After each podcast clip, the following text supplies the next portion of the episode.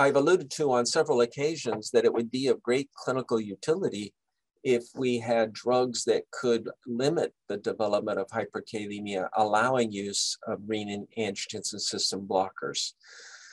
When you think about that strategy, potassium binding agents come to mind. Now, for the last 50 years, the only potassium binding agent that we had was sodium polystyrene sulfonate. That was actually approved back in 1958. But interestingly, there's really no evidence that this drug has a great potassium lowering effect beyond the sorbitol that it's frequently co-administered with. That is, if you look at the data critically, the ability of kayexalate to lower potassium can be largely explained by the increase in stool volume that's brought about by the co-administration of sorbitol. And in fact, because of the diarrhea, the stool volume effect of sorbitol, this has really become a totally irrational way to chronically manage hyperkalemia. It's a very poorly tolerated drug, and rarely it can be associated with adverse and serious gastrointestinal side effects. In fact, the only clinical trial that's ever been done was only about a month in duration, and it's shown here. They took a group of individuals who had mild hyperkalemia. They were able to show that the kayexalate did have a lowering effect, but I would just mention to you that there was only about 30 or so subjects in this trial, and it was a very short duration. And again, I would just hazard to say that chronically kayexalate is very poorly tolerated, and as I alluded to, can be associated with severe GI side effects. Because of this limitation, there's been a need for newer potassium binding drugs that are effective and well tolerated. And we now have two newer agents. The first one I'd like to just briefly mention is called Patiromer. This is a polymer. It binds potassium in the lumen of the GI tract. It does so in exchange for calcium. And as I will show you, there have now been several trials showing that the utilization of this drug can enable the use of renin-angiotensin system blockers and limit the development of hyperkalemia. So this drug binds potassium in the lumen of the GI tract. By lowering the free potassium in the lumen, it now creates a favorable gradient for blood potassium to diffuse into the colon, where again, it binds to the polymer. There are several trials that have been conducted to show the efficacy and tolerability of this drug. The first one published here by Matt Weir and colleagues in the New England Journal. They took CKD patients who were on RAS inhibitors and treated them for a 4-week period at various doses, demonstrating a favorable effect on reducing the plasma potassium, and then underwent a withdrawal phase where of those who were controlled, they either had the drug discontinued or they were continued on the drug for an additional period of time. During the treatment phase, you can see here at varying subgroups of elevated plasma potassium, all of these individuals had control of their plasma potassium by the end of the 4 weeks. This, I would like to emphasize, occurred despite the fact that 100% of these individuals were taking renin-angiotensin system blockers. So despite the use of ongoing RAS inhibitor therapy, the patiromer was able to control the plasma potassium. In the withdrawal phase, of those who were controlled at the end of that 4-week period, if you now stop the patiromer, you can see that in the placebo group, that is those individuals who stopped it, the plasma potassium significantly increased as compared to those who remained on the polymer for a several-week withdrawal phase. So after controlling the plasma potassium, if you stopped it, i.e. the placebo group, the hyperkalemia reoccurred, whereas it was much better controlled if you remained on the patiromer therapy. Once again, it's worthwhile emphasizing that all of these individuals were on renin-angiotensin system blockers. The efficacy of the drug during this withdrawal phase was uniform across all of these subgroups. So whether you had diabetes, heart failure, the degree of potassium, max dose of RAS inhibitor, age or sex, it made no difference. The patiromer treated patients were able to better maintain control of the potassium as compared to a placebo group across all of these baseline characteristics. As to tolerability, it was a well-tolerated drug. There are patients who can get some GI side effects, some constipation, a small amount of diarrhea.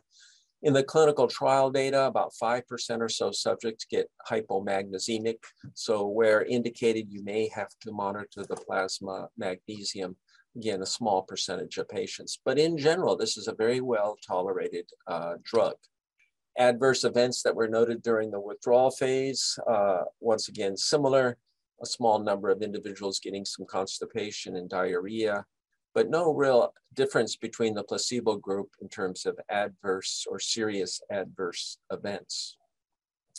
Now, Bakris and his colleagues asked the question, would patiromer be useful on a chronic basis? And so they conducted this 52-week trial in a cohort of patients who had diabetes. Once again, all of these individuals were taking renin-angiotensin system blockers. And note that you could control the plasma potassium into the normal range in a group of people who came in with hyperkalemia, again, showing the durability of this effect. And again, notice here at the end of the year, when they stopped the patiromer, the hyperkalemia tended to reoccur. So again, long-term data showing that patiromer can enable the use of renin-angiotensin system blockers and enable the use of these drugs in such a way that hyperkalemia is prevented. The other drug that's now become available is called sodium zirconium cyclosilicate. This again is a crystalline structure that it binds potassium, and it does so in exchange for sodium. Once again, you take it by mouth. It is not systemically absorbed. As it binds the potassium, it lowers the free potassium concentration in the lumen of the GI tract, allowing potassium now to diffuse from blood into the lumen, causing a reduction in the plasma concentration. It's a crystalline structure designed to be highly specific for potassium. The only other thing it seems to bind to is ammonium, NH4+. Again, several trials have now shown the efficacy of this drug. The harmonized trial was a double-blind placebo-controlled trial looking at the zirconium product in a group of hyperkalemic subjects. The drug was given 3 times per day over the initial 48 hours and then given once a day thereafter. And this study looked at several doses. A variety of comorbidity patients were enrolled to include heart failure, diabetes, and about 2/3 of these individuals were taking renin-angiotensin system blockers. So if we look at the efficacy of the drug over the initial 48 hours when the drug was being given 3 times per day, again, as compared to the placebo group, notice how the potassium was rendered into the normal range, again, across a wide range of underlying risk factors, CKD, eGFR reduction, heart failure, RAS inhibitor therapy, and various levels of baseline potassium. In all of these groups, the drug was quite efficacious in controlling the plasma potassium. This just looks at the various doses that were utilized, 5, 10, or 15-gram dose. The 15-gram dose is not particularly used commonly, more the 5 and the 10-gram. But again, you see somewhat of a dose-response relationship here that was found in that trial. The side effects, again, very well tolerated. In fact, there was no real side effects other than a dose-dependent increase in edema. This may be related to the sodium load of the drug. But as I say, this 15-gram dose was really is not utilized very commonly. Interestingly, hypokalemia either with patiromer or zirconium is quite uncommon, despite the fact that this is a potassium-lowering drug.